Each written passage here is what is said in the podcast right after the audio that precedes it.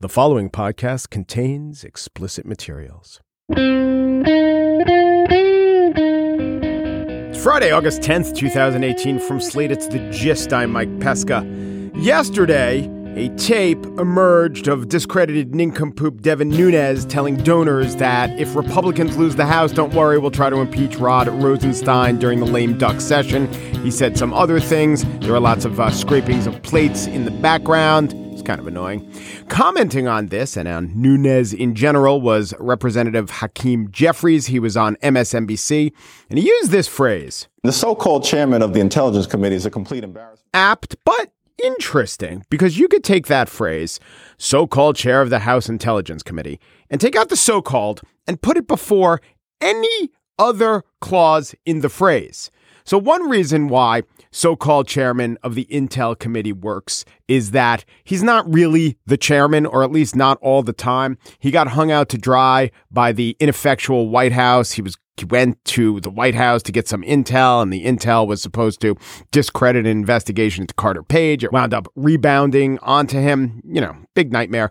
So before Congress itself was going to recommend that Nunes be recused, he said, I'm going to voluntarily step aside. So he's not really the chairman all the time, or even most of the time, for the important things. That is why it is right to call him the so-called chairman.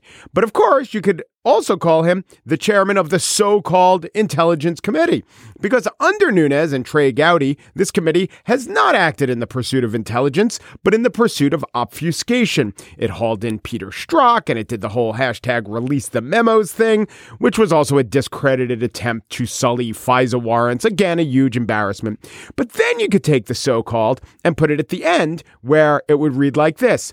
The chairman of the Intelligence Okay, the grammar's a little strained, but here's why it's not even a committee. It's not run as a committee. It's run as an organ for the Republicans on the committee. It's pretty much one hundred percent partisan, and Nunes is constantly trying but failing to outmaneuver Democrat Adam Schiff.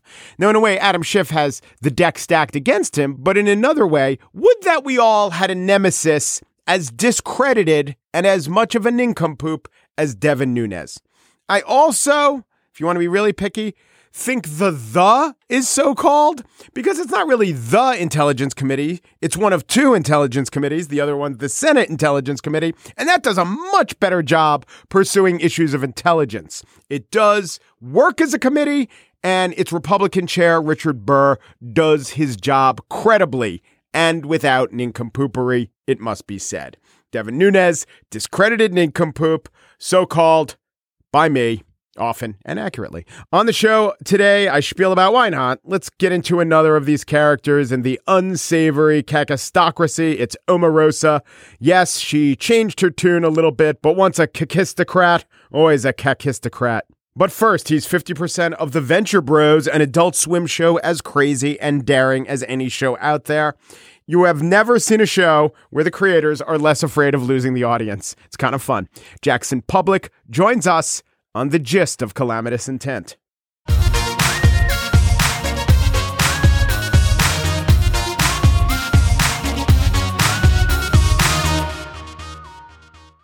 here's how things work around The Gist. I got a couple producers.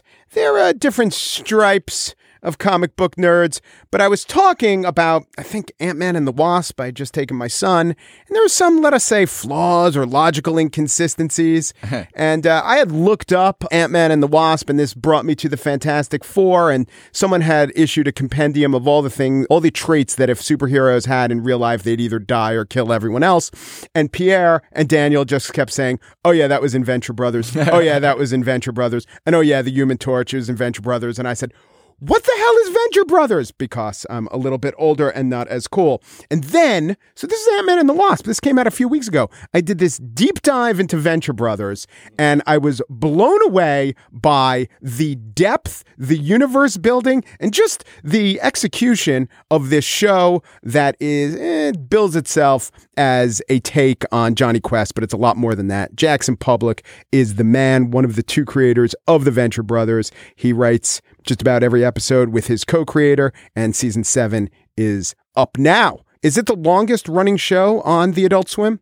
I think it is. Yeah. But it's like a huge cheat because yes, it's seven seasons in fourteen years. Every other show on T V will say, we're on season fourteen. And then you're like, wait, you just started three years ago. They do like three seasons a I year. Know, yeah. You've gone the opposite direction. Yeah, yeah. Yeah. So this was originally conceived of or pitched as more a spot on, I don't know, parody, but take on Johnny Quest. Is that... Is that the idea, or is that just how it was kind of like marketed and sold to us? Yeah, because that's a, that's a that's a big seller, right? Yeah, going, oh, everyone hey, loves the Johnny hey, Quest. Hey, remember not Johnny Quest? No? Yeah. All right, well, it was this thing, right? And yeah, well, how about uh, Captain Caveman? Also no? Then that. You know, that was like, that was the template, but it was always our own thing. You know, we were never out to go, okay, what episode of Johnny Quest do we want to parody this week? I mean, although we did do a pretty deep dive yeah. for just dumb ideas, you know, like we we love just watching crappy things together and riffing on them while we're watching and going, okay, that's there's a trope we can hit. But it, yeah, it was never intended to be like a, a perfect analog or or a, or a, a constant spoof of that. It was just a way into uh, a world, because I, I Johnny Quest just stuck in my head for how it looked and for this kind of non-existent genre that mm-hmm. it was a part of. It was yeah. like, it was part of this great, like, you know, space race era um, thing where they were like mashing up, obviously, like some James Bond crap and some like Doc Savage stuff. And, you know, it was yeah. espionage and adventure with this like atomic sci-fi kind of element to it. But also the like, teenage kid and also yeah, like yeah. a Sikh scientist involved. What's going on? No, he was just a magic boy that oh, they adopted. I see. I see. As as yeah. as it happens, yeah, yeah, and the, yeah, this this sort of cavalier white men, you know, traipsing through other countries and going, I'll take that boy home. Right. yeah, it was like, it was interesting. Now that you mention it, it was one of those things like nothing else on T V, but usually we compliment it with that phrase. Yeah, this was like, I could see why there's nothing else on T V like this. It really doesn't make yeah. that much sense. But yeah, I mean, it's got, you know, it had had one toe in all these different genres, and that's what was cool to me. You know, I, yeah. I'd done a lot of like superhero type stuff before that, and it was, oh, there is room for superheroes in this world, and you know. So, how soon did you start getting all the different genres? But you know, other than Quest in there, you have your Super Friends, and you have your a lot of your Marvel characters. What is the process for inserting those ideas into the series? I, it just happens naturally. I mean, I guess right out of the gate, because I mean, even even in the pilot, there was a you know a, a Mister Fantastic type of guy walking around. So, did you think a lot? Were you, as a person who got his start in comics and loved comics, did you think about the? Did you think more of the logical flaws of the characters, what the characters really would be like in the real world, or more? Let's mine these comic characters for comic possibilities. How'd you think about it?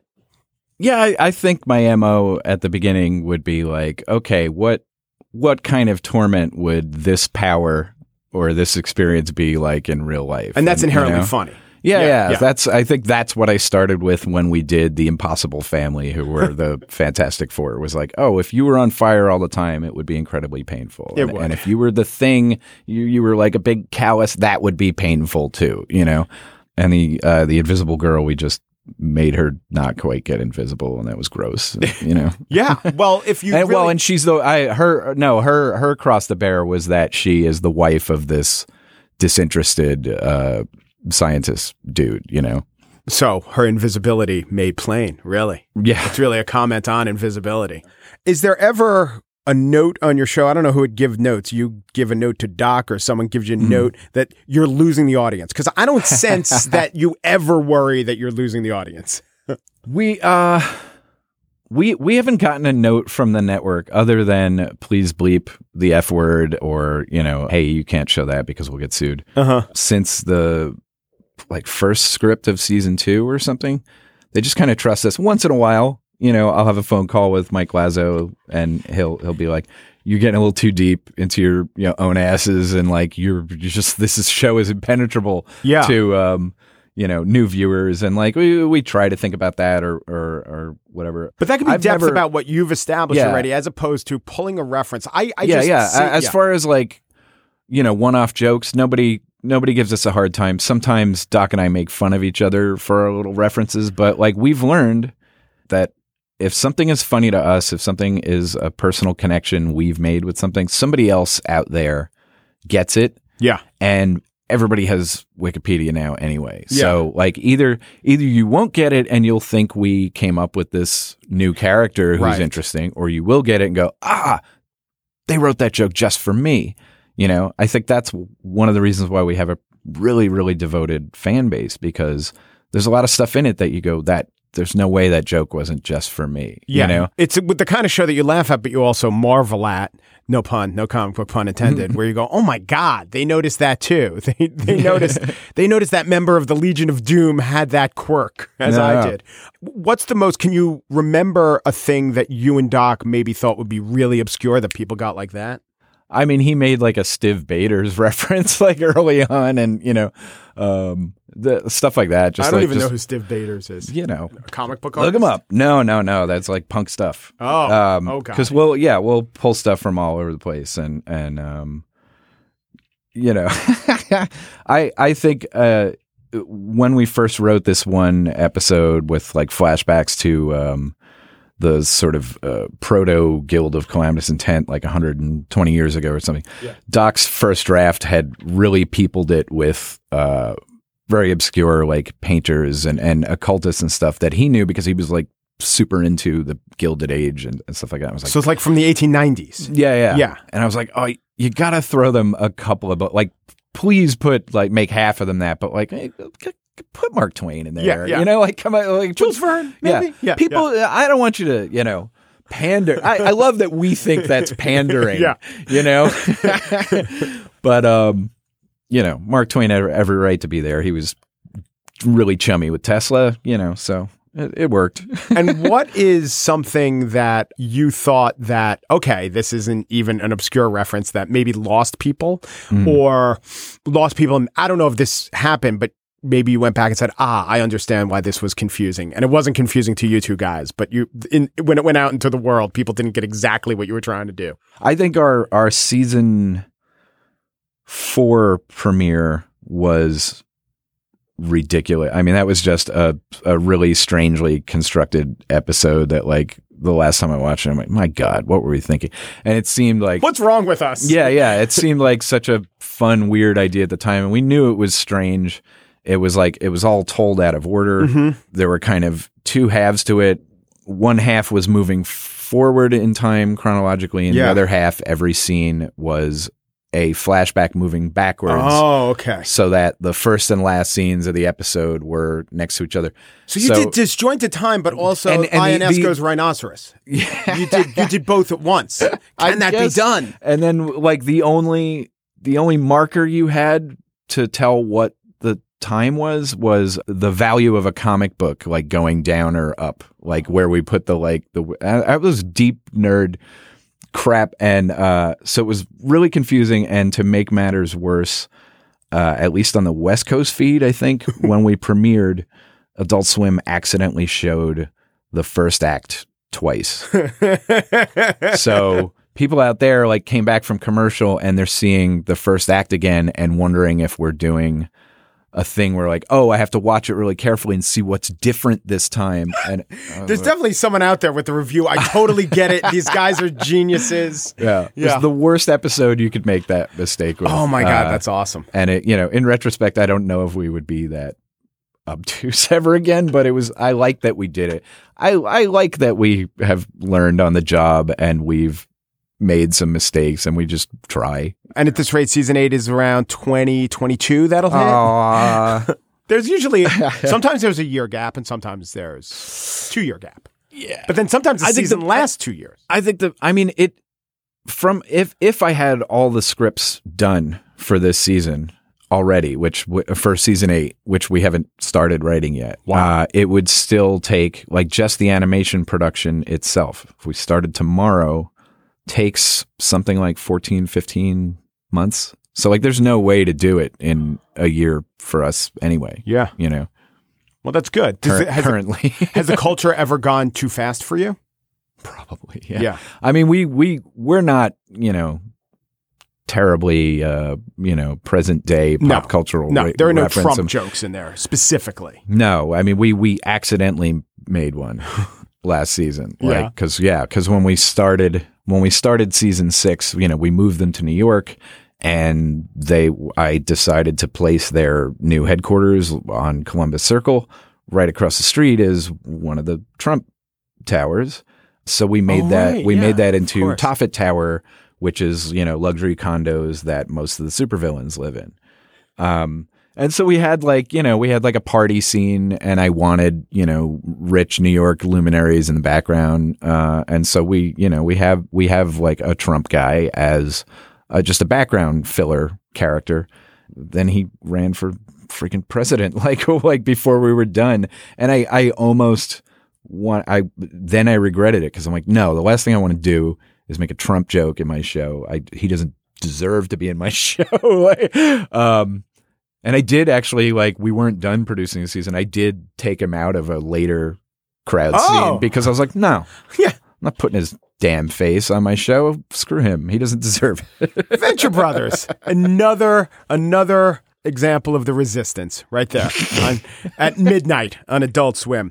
Jackson Publick is the co-creator, really fifty percent of it, along with Doc Hammer. Jackson, thanks for coming in. You're welcome. Thanks for having me, man. Absolutely.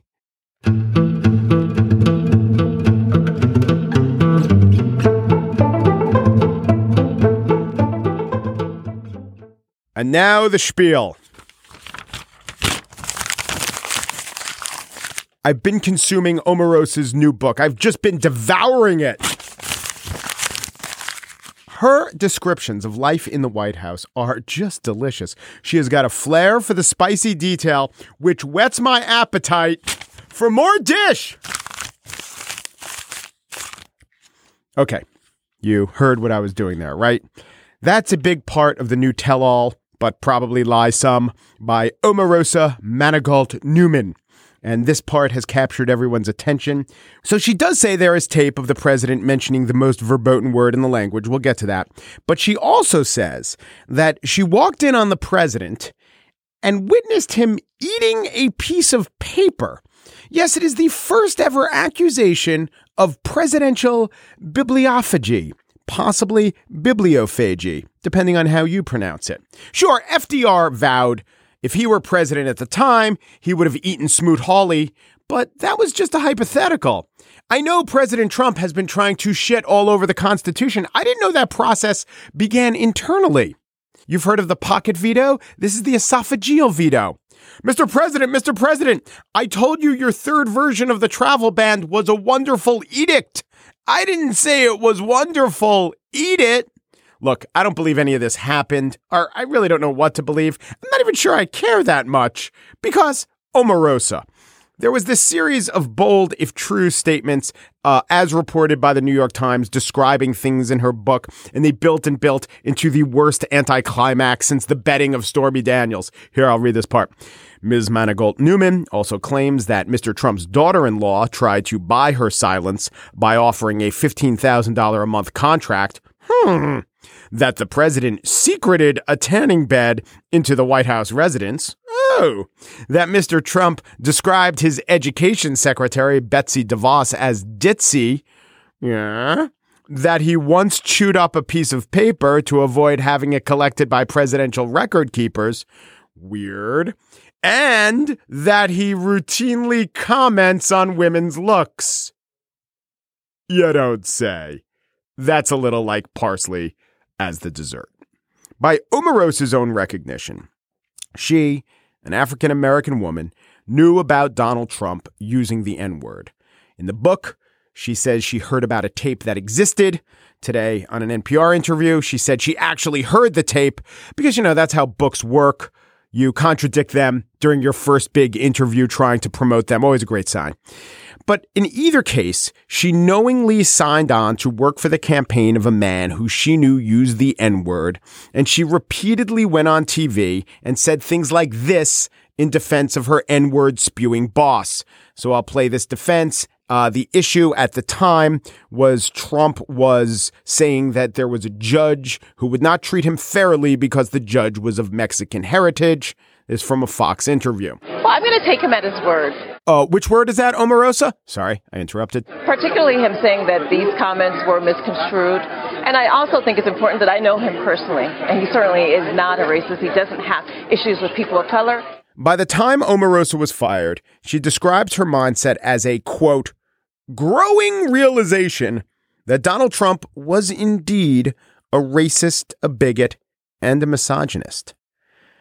I had done the hard work. I had done the deep investigation, the careful vetting. It was hard to pick through the forest of misogyny to see the racism. The smokescreen of prejudice masked the truth of bigotry. The naked and bold pronouncements of anti-Muslim, anti-Latino, anti-Asian, anti-African American, anti-non-Norwegian country sentiment had blinded me to the fact that he was not as progressive on issues of identity that I had hoped he would be. Now, to be fair to myself, I was distracted along the way by his brilliant and persuasive director of African American outreach. She was beautiful. She was well-reasoned. Let us remember this thing that she once said. Well, I'm going to take him at his word. So, yes, I admit all that got in the way of this nagging feeling I had in the back of my head that the man who said immigrants from Haiti, quote, all have AIDS, might not be speaking just out of a knowledge of communicable diseases. And perhaps he might have better addressed the one thousand four hundred people in Puerto Rico who were killed by Hurricane Maria, might have addressed them better than just by tossing paper towels into a crowd and calling them, quote, politically motivated ingrates. My suspicion was growing. And then there was one more thing. Pardoning Joe Arpaio. And also disavowing knowing David Duke. And continually calling Elizabeth Warren Pocahontas. And then there was this time when he said this. Uh, look at my African-American over here. Look at him. Are you the greatest? Him? When I realized I wasn't Donald's African-American, well, that's when the questions in my mind really grew into a slightly strong suspicion. And I vowed right then that I would only serve another five months on the campaign, get a job on staff, and work for a year or so. This is me, Mike, now. I'm transitioning out of the Omarosa mindset, and I will just advise you this. America, please buy Omarosa's book. She seems like a clear voice, a reliable narrator, and a person who badly, if not desperately, needs the attention. If this ends in anything other than her getting her own reality show, I'll eat my words, and you know I'm not joking.